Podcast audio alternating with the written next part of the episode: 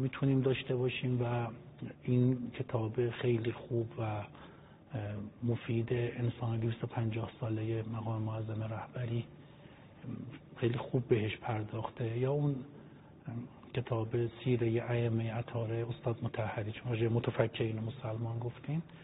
این دیگه یه نگاهیه که دیگه فردی نیست اجتماعی سیاسیه و معمولا خب این نگاه مهمه.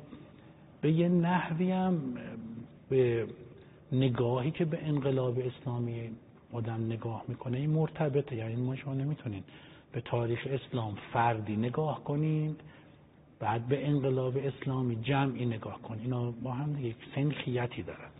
یا شما به زندگی اهل بیت و ائمه فقط به صورت فردی و اخلاقی نگاه کنین. بعد بگیم ما می‌خوایم اینها رو الگو سازی کنیم برای مسائل اجتماعی سیاسی. اونا با هم مرتبط. و این اون نگاه تاریخی که انسان 250 ساله داره مهم میشه در ارتباط با.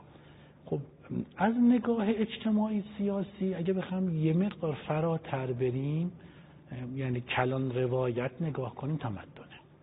یعنی باز گام بعدیه.